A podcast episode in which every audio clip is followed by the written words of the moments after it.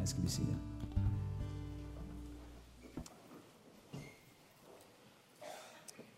Well, happy Mother's Day. I want to welcome everybody today. We're so glad you're here. And I do want to say a special word to all the moms who are here, uh, the moms who have loved us even when we were not very lovable, the moms who worked so hard to make our houses homes, the moms who prayed for us and wouldn't stop, the moms who shaped us, made us what we are today. And we want to honor you and thank you for being who you are. And to those of you who are here this morning grieving maybe the loss of a mother or maybe a mother's absence, we grieve with you. And to those of you, moms, who are right now, this moment, up to your armpits in dirty diapers, and cooking meals, doing laundry, and chauffeuring children to Little League baseball and softball games, we want to salute you because you are amazing. We love you very much. Happy Mother's Day. Well, I want to invite you to open your Bibles uh, to the book of Acts, to chapter 19. And what we're going to be looking at today is the Apostle Paul as he launches his third missionary journey. And he does this in the world class city of Ephesus.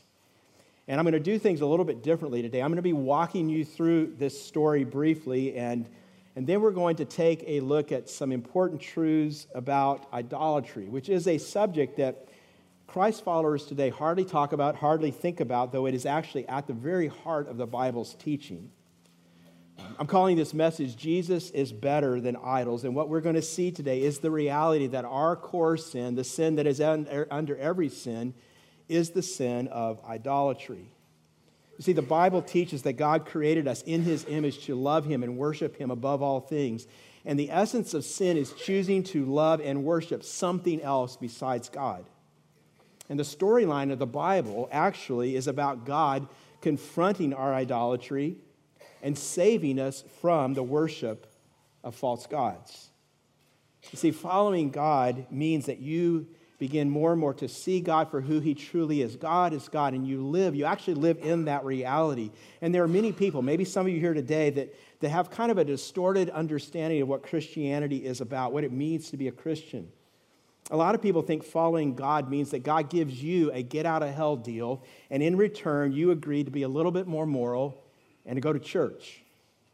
But the heart of following God, the heart of salvation, is seeing God for who He is and loving God as He is. See, God did not create us just to keep some rules. God created us to love Him and worship Him and serve Him and know Him. If you get that, then you're going to see how Acts 19 applies to your life today. Because Acts 19 is actually the story of Paul taking the gospel to this city of Ephesus. It's the story of how the gospel challenges the most cherished false gods of that city. And it's also about how people get violent as a result. Acts 19 should mirror the story of God coming into your life because when God comes into your life, God always challenges your most precious idols. And sometimes you will react violently. You know, sometimes people like us, 21st century people, we look at a story like this and we roll our eyes and we think, these are primitive people. We're modern. We don't worship statues like they do. But as we saw a couple of weeks ago, the gods that they worshiped were always a means to an end. Idols are always that way. Their gods promised them power and money and sex and food and family stability, all the things that we today still think make for the good life. They thought that back then. Those were the things they were really chasing in their idolatry. And what we need to see is that we worship the same things that they did. The only difference is that their worship was overt and conscious, while ours so often is covert and subconscious. We learn in the Bible that each heart has its own temple filled with idols. And when our idols are challenged, we may react just as violently as these people in Ephesus do. And that's why this story that we're going to read and we're going to study is so relevant to us. Plus, I think you're going to see it's also just wildly entertaining. Now, let me give you some basic information to kind of set things up. I want to show you a map like we've been doing as we've worked our way through these journeys of Paul. Here's a map uh, of the first part of Paul's missionary journey, and you can see that Ephesus was located on the western edge of what we know today as modern day Turkey. Ephesus was the capital of the Roman province of Asia. Some fast facts about Ephesus. We, we know that Ephesus was the richest city in the richest region in the Roman Empire. It was the center of trade in the province of Asia because it was the region's primary port. It was cosmopolitan and multi ethnic. It's probably the third or fourth largest city in the world at this time. Ephesus also had one of the largest libraries in the entire world, and it probably had the world's largest temple dedicated to the goddess Artemis. This temple was four times bigger than the Parthenon and it was one of the seven wonders of the ancient world. Uh, the, the statue of Artemis, which was the centerpiece of this temple, was actually carved out of a meteorite that had fallen from the sky. Ephesus, you see, was all about Artemis. She was their city's goddess. She was the protector of their city. They put their hope in her. She guaranteed their prosperity. And you need to keep all that in mind. I want to start with three truths that Acts 19 teaches us about how Jesus works as we work our way through this story. And I want you to keep in mind as we do this a phrase that Luke uses in verse 23 to describe Paul's ministry in Ephesus. He says, There arose a major disturbance about the way. And really, what we're seeing throughout this chapter is disturbance. We are going to see disturbance in the synagogue. We're going to see disturbance in the supernatural realm. We're going to see disturbance in the streets. Here's the first thing. Go ahead and write this down in your message notes. We see that Jesus defeats idols through the word. Now, verses 8 through 10, Luke writes Paul entered the synagogue and spoke boldly there for three months, arguing persuasively about the kingdom of God. But some of them became obstinate. They refused to believe and publicly maligned the way. So Paul left them. He took the disciples with him and had discussions daily in the lecture hall of Tyrannus. This went on for two years, so that all the Jews and Greeks who lived in the province of Asia heard the word of the Lord. I want you to see that Paul's strategy to share the gospel and to defeat idols was to teach the word of the Lord. That's it. He started in the synagogue, he taught there until people stopped listening. Then he moved on. He found a public lecture hall. He rented that lecture hall. He began to hold daily discussions with anyone who would come and listen and dialogue with him. He probably did this, scholars say, for several hours a day during what we would, what we would call the siesta hours. It was 11 to 4 in the culture at that time. Uh, Tyrannus would have been resting after lecturing in the morning, and he didn't have anything going on in his lecture hall, so he rented it, and Paul took advantage of that. Paul did this daily for two years. And Luke is telling us that Paul taught so faithfully that all the Jews and all the Greeks who lived in the province of Asia heard the word of the Lord.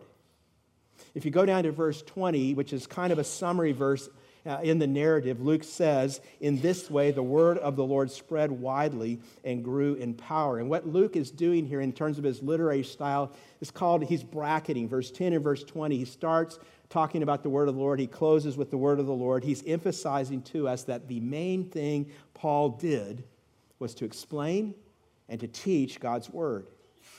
And he is telling us through this that if we want to see hearts and lives changed, if we want to see cities turned around, then we need to do the same thing. And you might hear that and it might seem kind of hopeless. It may seem a little futile. I mean, how is, in this case, one little guy walking into this massive, powerful city, deciding to teach God's word every day for two years? How in the world is that ever going to change anything? We could think that about our day today. How is us proclaiming and sharing and teaching God's word going to make an impact? But Acts 19 shows us that it did back then. And the gospel has been changing lives ever since then, up until today. It still does today. God always uses the preaching and the teaching and the sharing of His word to birth spiritual life. Now, I need to be clear this is more, far, far more than just about Christ followers, uh, pastors, I should say, preaching sermons on Sundays like I'm doing right now. This is also about people like you, all of us together, part of the body of Christ, us meeting Jesus in his word, and then us helping others meet him by opening the scriptures to them and explaining to them what the scriptures mean. We can all be involved in this. It happens in small groups, it can happen one on one. It happens in coffee shops and it happens in homes. It can happen with anyone, anywhere. Jesus defeats idols through the Word. Secondly, we see that when Jesus defeats idols, he disturbs our lives. Now, God's usual way to open hearts is through the Word, but sometimes he works in overtly supernatural ways. That's what we see in verses 11 and following. Uh, God did extraordinary miracles through Paul so that even handkerchiefs and aprons that had touched him were taken to the sick, and their illnesses were cured, and the evil spirits left them. Pretty amazing. Verse 13 Some Jews who went around driving out evil spirits tried to invoke the name of the Lord Jesus over those who were demon possessed. They would say, In the name of Jesus, whom Paul preaches, I command you to come out. Seven sons of Sceva, a Jewish chief priest, were doing this. So evidently, there was like this local Ghostbuster squad in Ephesus called the Seven Sons of Sceva from the firm Sceva, Sceva, Sceva, Sceva, Sceva, Sceva, Sceva, and Sceva. And they see what's going on and they think this is pretty cool. This guy, Paul's so powerful. He like sneezes on a hanky and the hanky can cast out demons. And so they start going up to demons themselves and they start saying to the demons, I command you to come out by the name of Jesus, uh, who that guy Paul uh, always talks about. Verse 15 says, One day the evil spirit answered them, Jesus I know, and I know about Paul, but who are you? Verse 16 Then the man who had the evil spirit jumped on them and overpowered them all he gave them such a beating that they ran out of the house naked and bleeding. Now, more literally, verse 16 says, The demon possessed man mastered them.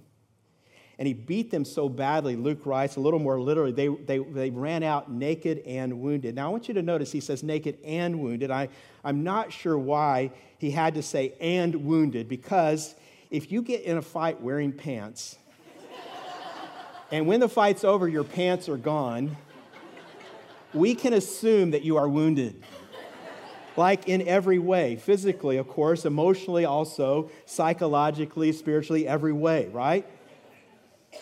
Verse 17 When this became known to the Jews and Greeks living in Ephesus, they were all seized with fear and the name of the Lord Jesus was held in high honor. And this is a description of, of God disturbing lives. There is fear and reverence there, high honor there. Jesus is becoming more glorious to people. They are being drawn to him. Verse 18 says, Many of those who believed now came and openly confessed their evil deeds. A number who had practiced sorcery brought their scrolls together and burned them publicly. Now, in Ephesus, it was big business to collect spiritual incantations and put them in books and sell them. And and people did this. It was their attempt to, to exercise power over the, the spiritual realm. And it says when they calculated the value of the scrolls that had been brought to be burned, the total came to 50,000 drachmas. Now, scholars say that in today's dollars, this is probably worth about $7 million. So it is a very, very big deal. And it just shows us anytime God is working in a group of people, believers get convicted of secret sin and they confess it, they bring it out into the open. And you know, when God is working in churches today, if we allow secret sin to come into our individual lives, that can hinder the work of God. And I have to ask us is there any place where God may not be working here because we individually may need to confess our sin? Do we need to get rid of sin? See, when Jesus defeats idols, he disturbs our lives. He changes us. He turns things around. Third thing we see is that when Jesus defeats idols, he disturbs our cities. All of this going on gets the attention of a businessman in Ephesus named Demetrius, Verse 23, it says, About that time there arose a great disturbance about the way. A silversmith named Demetrius, who made silver shrines of Artemis, brought in no little business for the craftsmen. And so he starts getting worried because people are turning to God and as a result not buying his little shrines anymore. And so he calls a meeting of the Silver Shrine Trade Guild. He calls the craftsmen together, it says in verse 25, along with the workmen in related trades, and said, Men, you know we receive a good income from this business. And it was big business.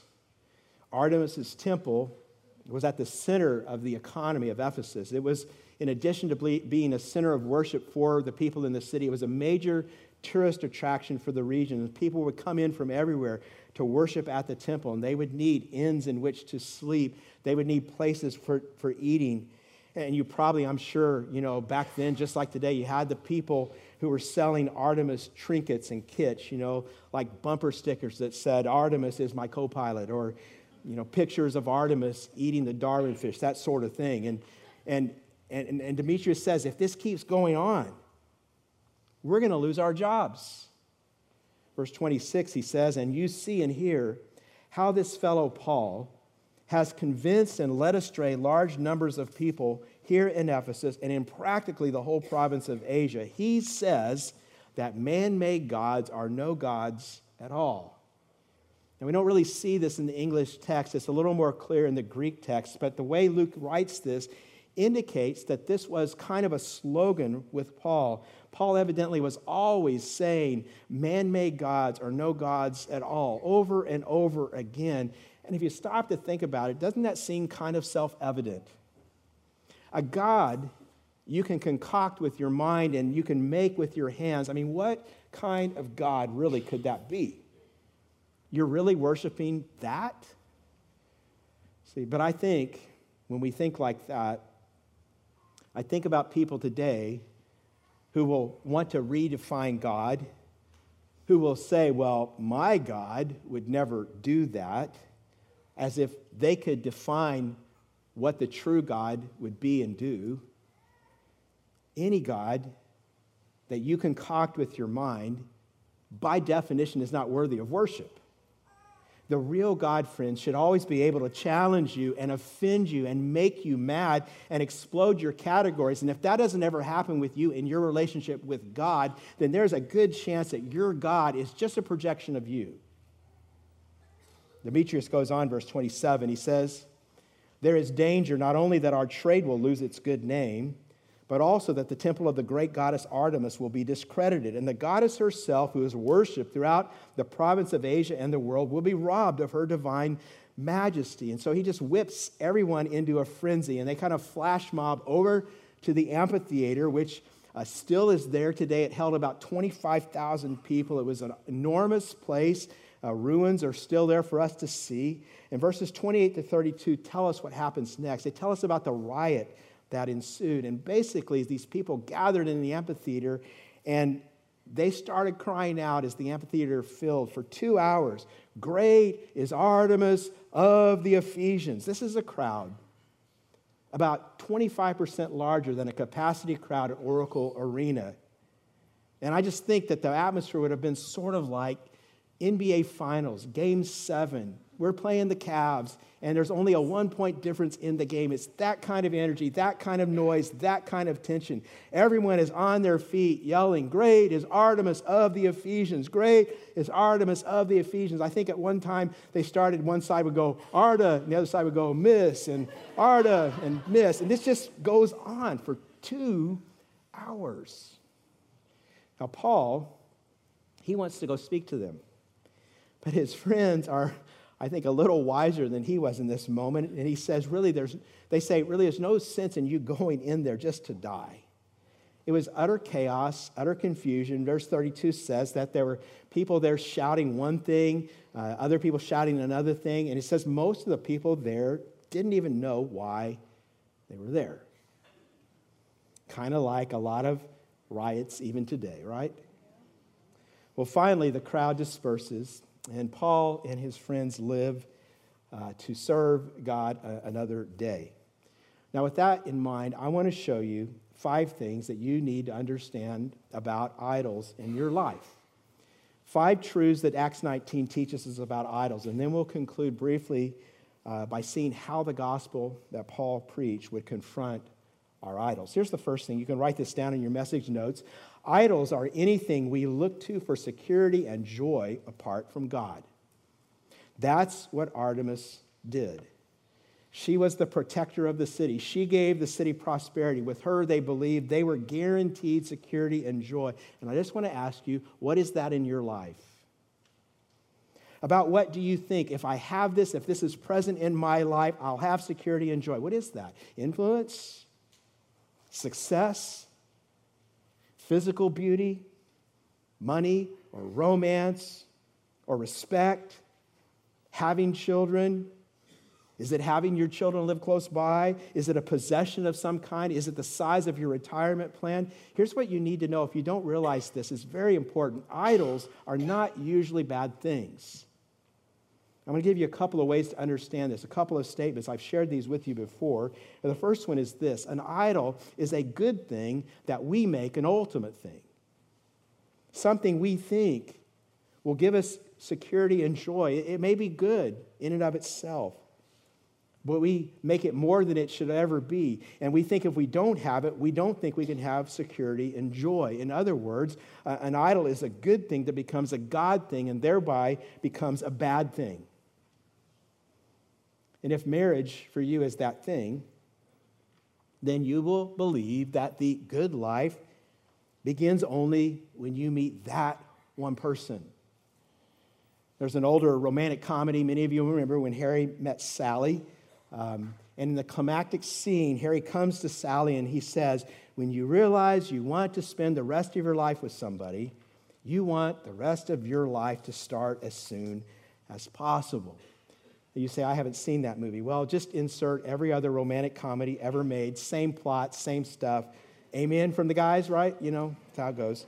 But the message is get this, you'll be happy. Miss this, your life is over. Maybe you're single right now and you want to get married. Could you be happy and content remaining single? I, I didn't ask if that was your preference. Could you be happy and content? Because if you can't, you've probably turned romance into an idol. You see, when you lose a good thing from your life, you're sad. But if you lose a God thing, an ultimate thing, you're devastated. And there's a huge difference between sad and devastated. It's okay to want things, but if those things become the source of your security and joy, they are idols. Could you be okay if you never really make progress in your career? If your big ship, however you define it, never comes in? If you never have kids? If your health never improves? If your work never gets noticed? If you never accomplish anything on your bucket list? If how you have suffered is never made right? in this life. See, what do you think will give you security and joy apart from God? Or what do you think that about that there's no way that you could have security and joy without that thing, even if you have God? Whatever that is, that is your Artemis. Second thing, idols engage the deepest emotions in our hearts. As we see in this story, when you threaten idolatry, people get violent. They get angry because their idols are their lifeblood. Their idols are the protectors of their city. And again, I want to ask you, what is that in your life? What is the protector of your city? What is that thing that if you lose it or if you never gain it will make you despair? Again, lose a good thing, you're sad, but you lose a God thing and you're devastated. See, one of the things that I've come to realize is that many of my deepest emotions are connected to idols. Now, here's the thing uh, I probably, as a pastor, worry about things that you would probably think are weird, okay? like a lot of pastors, I want to be successful in ministry. I want to be approved by, by people. And so when I look at the deepest fears in my heart, it is usually tied to the loss of that God, some area like that. You know, I can worry about things happening in the church that would never seem like any big deal to most of you. I can worry about preaching bad sermons. I can worry about, like, you know, kind of the nightmare dream as I show up here um, at the church on Sunday to preach a sermon and, and to have our service, and I find out that every one of you has decided on that day to go to some other church. And the only people here are me and Dana, and she's listening to some other pastor's sermon on podcast because she's, she's tired of my preaching. You know, a lot of pastors are like that. It's kind of an interesting thing. Ministry is a great place for guys with the idol of success to hide. Can I live without ministry success? See, what is the idol for you in your particular place in life? Here's another way of coming at it, and maybe you've never thought about this, but it's very important. The question is who are you unable to forgive? When you cannot forgive someone, it is because what they did caused such a deep resentment in you that you just can't let it go. And it might be because they attacked or they threatened your idol. Now, I'm not saying that what they did wasn't bad. I'm saying that the reason you can't forgive is that what they did goes down to the deepest part of who you are and it threatens your very being. Tim Keller, uh, told a story of two women in his church a number of years ago. They were both facing divorce, and both of them had a son that the prospect of divorce was really affecting in a negative way. And he said one of these women was a pretty new Christian, but she was able, uh, through counseling, to forgive her husband and to reconcile her marriage. He said the other woman, who had been a Christian for decades, much, much longer, she wasn't able to forgive. And Keller said the reason was this for this more supposedly mature Christian, when her marriage went bad, she had become emotionally dependent on her son. She had turned her son into an idol. And so, when her conflict with her husband began to affect her son, she could not forgive her husband because anything that messed with her son was threatening her to the core of her being. And she went on to divorce. Her heart was controlled by an idol. Resentment you just cannot move past may be the sign of an idol. And it's kind of an ironic thing. Maybe you've noticed this how when we idolize something, it seems to ultimately keep us from being able to enjoy it at all. You obsess over things and you can't enjoy them because you depend on them. Maybe you can think of it like this those things become like a life preserver to you. You can't enjoy a life preserver, it's just there to save you, not to be enjoyed. If romance is your life preserver, you become a codependent spouse because you need that person and you need that romance or whatever it is so desperately to validate you. On the other hand, if you're single and if marriage is your life preserver, well, actually, my counsel to you is don't get married. Someone once said, You're not ready to date until you are ready not to date. See, when you're ready not to date, that means you're not looking for a human being to give you security and joy. If you are, and if you get married, then you might well destroy that marriage by putting your spouse into the place where only God ought to be. How about parenting? There can be idolatry in the family, parents to children. Parents who depend on their family, their kids especially, for security and joy often become controlling and overprotective, even smothering. Some of you moms today may be wondering, Am I like that? Well, ask your kids, see what happens. or have you ever noticed that people who seem to have a lot of something seem not to be able to enjoy it, like money? People most dissatisfied with money are often the people who have a whole lot of it. And then, why is it that sometimes women who develop eating disorders are often very beautiful, very physically attractive. Maybe a good thing has become an ultimate thing. Maybe what should have just been a tool has become a life preserver. Maybe you worship something that could not sustain the weight of your soul. I'm just saying, if you look to beauty or money, for example, to sustain your soul, there is no amount of money, there is no amount of beauty that will ever be able to do that. Only God can do that. Idols engage the deepest emotions in our hearts. I want to tell you something as your pastor. If I am doing my job right, I will be challenging your idols, like Paul did. And sometimes I'm going to make you mad. The truth is, if I am not ever making you mad when I preach, either I'm doing a bad job or you're not listening. Do you know what sermons, when I preach them, that I get the most criticism on? Anybody want to guess? Money. Money. Why? Well, because in our culture, money is an idol to most people. And when you preach on money, you're always messing with someone's idol, and they don't like it. And a lot of times they start making noise. Great is Artemis of the Ephesians. That happens a lot after I preach on money. You can write this down. Third thing idols need us to protect them. Demetrius says, We need to protect Artemis. We can't let her be deposed of her meteorite magnificence. Now, here's the irony wasn't she supposed to protect them? Now they think that they need to protect her. Here's a question for you What do you feel desperate to protect in your life? Keyword desperate. If you feel like life without a good marriage is empty, you're going to obsess about it. If you're single, you're going to ask, well, what if I miss out? I never get married. Some people who obsess with this are, are paranoid about how, how they look or about how old they are getting. Sometimes they become serial daters, moving from relationship to relationship. And as they get older and older, they're terrified of being single.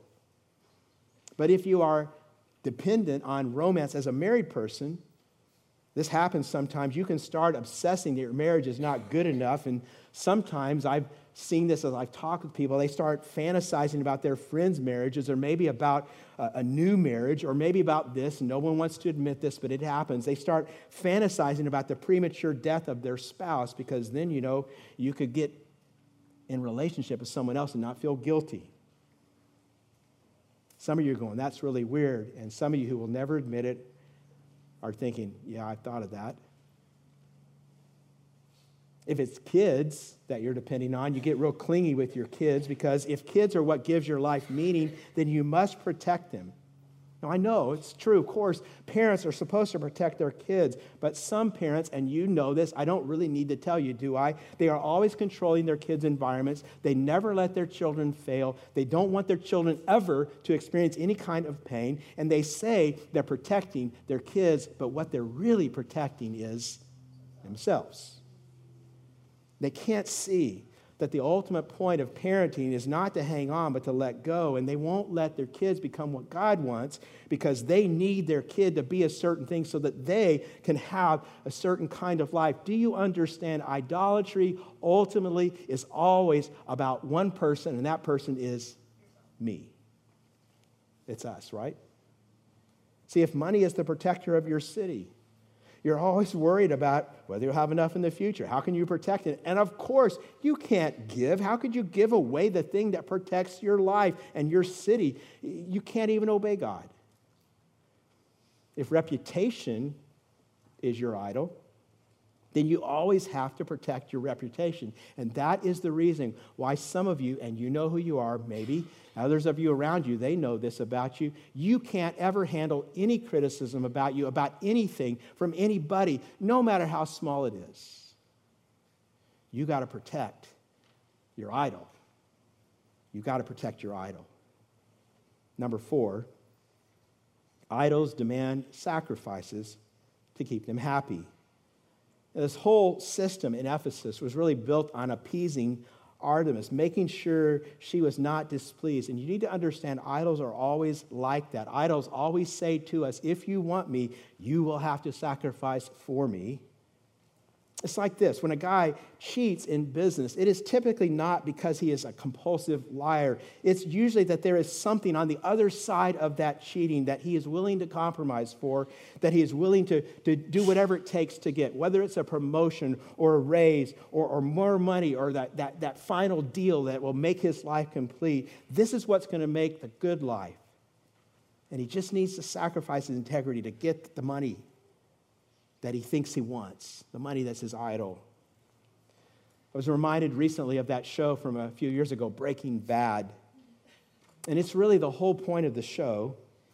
You have the, this guy through this show over the seasons who just keeps making disastrous, horrible decisions. And the whole time, he keeps telling his wife, I'm doing this for you, I'm doing this for our family.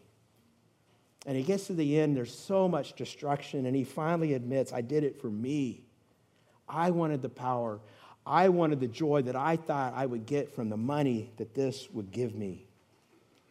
This is why the Bible says that the love of money is the root of all kinds of evil. It's telling us that the love of money is what triggers all the sins and all the compromises that we make. It's the love of money that's the root sin behind all the other sins. Why do you lie? Why do you cheat? Why do you trample and use other people? It's because of this root idol, this love of money. This is true in so many areas. There are many, many women, many girls who are dating a non Christian, and they're Christians, and, and they're not doing it because they want to tie themselves all their lives to a non Christian guy, and they want to have that guy raise their kids. I mean, I talked to them, I asked them, Why are you doing this? You know what the Bible says, and it boils down. They usually say, I don't really know, but it boils down always to they simply cannot stand the prospect of being alone. And so, if they have to go against God's will to get a man, they say, That's what I'm going to do. In other words, they've decided that their life security and joy is going to be found in a relationship with someone else. It's the same thing with uh, women who are right now living in immorality with their boyfriends. Most of the time, they're not doing it because they like have sex drives they can't control. It's actually because they need the God of affection and love, and this is their means to that end. And the irony is this the irony is this He's using you, but you're using Him. Both of you have different idols, and both of you are willing to sacrifice obedience to the real God for the sake of your idol. Some of you here won't obey God in your finances, and it's not because you're just a stingy person. It's just that obtaining your idols of comfort or, or, security with a larger bank account or joy in some possession you think will complete your life, those things demand that you not give and be generous with God. I mean, we could go on and on and on, but here's the tragedy. You have to see this. The idol is never satisfied. It's never satisfied. You, you sacrifice for the idol, and the idol will always demand more. William James, uh, who is one of the most influential philosophers in American history, once said this about success in his life. And I can't quote him directly in church. He called success a, a B I T C H goddess. He said, No matter what I give to her, she always demanded more. He said, I gave her my family, then she demanded my health. Then she demanded my integrity. He said, There is nothing she has not taken from me, and she still shows up wanting more. Have you ever read the Bible accounts or maybe accounts of other cultures where they have child sacrifice, and you find yourself thinking, How could they do that? How could parents take their, their baby boy or baby girl and, and, and put them on an altar and kill them or burn them up? How could anyone ever do that? And you don't have to think really hard, do you, to understand that we have our own versions of that. It happens around us all the time. Some of us are doing that. We sacrifice our children's well being to the idols of our success. We're not there for our kids because we have to be successful, because we cannot imagine life being good without that standard, that status, whatever it is. And so, if kids get in the way of that, we pursue our idols, and our kids pay the price. And some of you know what I'm talking about because you've been that child. Number five, idols are empowered by demonic forces. There's a lot of psychological elements involved, but we also need to keep in mind there's demonic uh, elements in as well. Whenever idolatry is rampant, so are demons. And it's a tragedy that we fail to recognize today that there are spiritual forces at work because Satan in our day has figured out that he can do a lot more damage by keeping himself cloaked than he can by overt terror and by demon possession. Do you understand that Satan has been preaching the same lie in every idol that he preached to our first parents in the forbidden fruit? He says, If you obtain this, you will be like God. You'll have security and confidence and joy. You will never die. And about what has he said that to you? What is he holding before you, asking, if you want security and joy, it's right here. Just take this. See, it is the same demonic lie.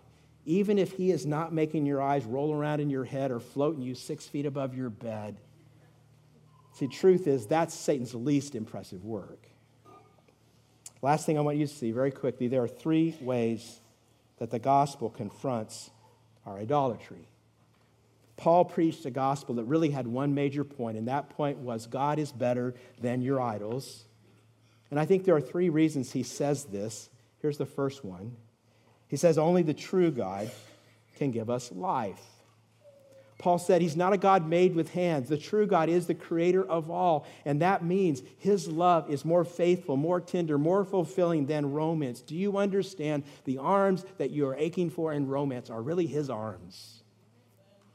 His promises are more secure and more reliable than money because God is a market that never crashes, that never loses its value. His presence is more life sustaining than creature comfort. Psalm 16 11 says, In your presence, Lord, is fullness of joy, pleasures forevermore. His future is more fulfilling than a family could ever be.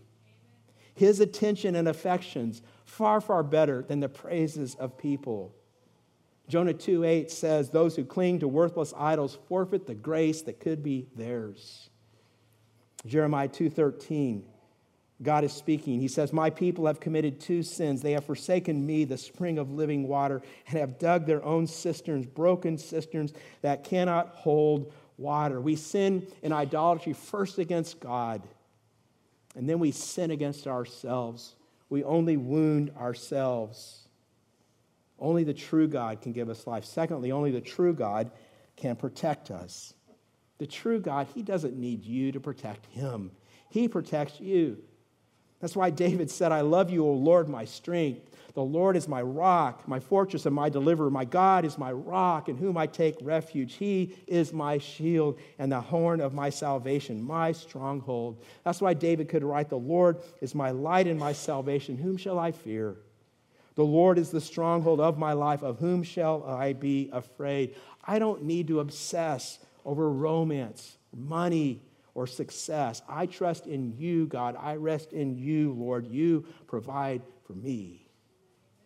And then, third, only the true God will sacrifice for us.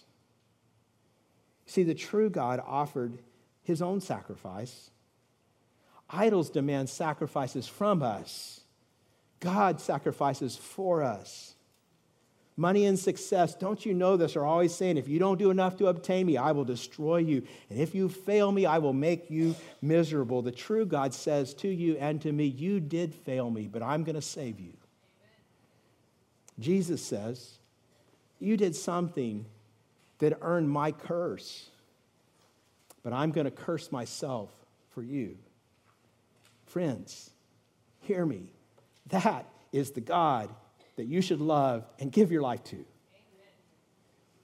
In the Old Testament, the book of Hosea presents Israel as this unfaithful people who have given themselves to idols. And God compares his people to a prostitute who's given herself away to countless lovers. It's meant to be a picture of our idolatry. And God says to his people, I had to divorce you forever, but I'm not going to. I'm going to bring you back.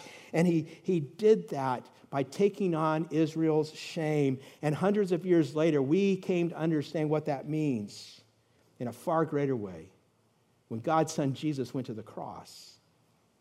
Jesus showed up, God in the flesh and he was stripped naked because that's the punishment for a prostitute to shame them. They hung him on a cross, and there he took our shame, our curse. There he died in our place so we could be reconciled to him.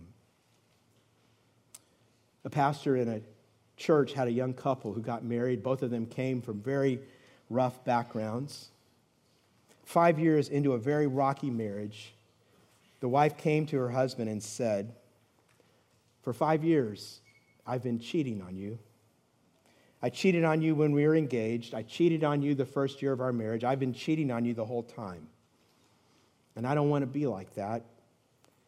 You deserve better than that. I'm sorry, but that's what I did, and I know you're going to leave. And the pastor said that's what he did. He walked out of the house. She thought he was gone forever. But about three hours later, he showed up with a box.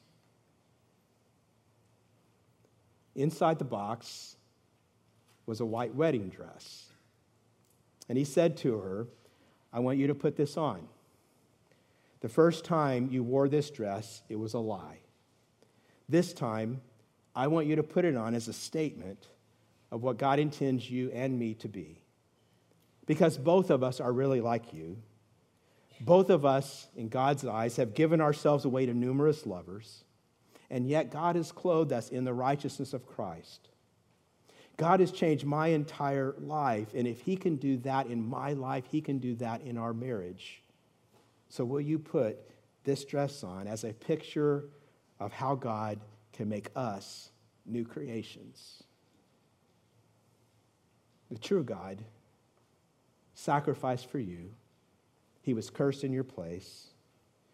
Tim Keller said, Jesus is the only God whom, when you obtain Him, will satisfy you. And when you fail Him, will forgive you. Jesus is better than idols. He's better than your idols. He's better than all our idols.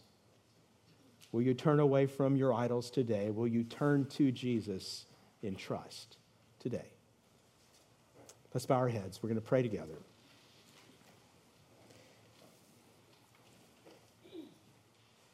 Father God, we thank you for your faithfulness. We thank you for your love, how you have loved us, Father, by giving us your Son. And we confess to you, even now, Father, you are better than our idols. We ask you to forgive us when we have looked to other things for what you only can give us. Help us today to turn from idols and to turn to you. We want your life, Father, the only true life. And we know that it comes through the gift of your Son Jesus to us, his death for our life.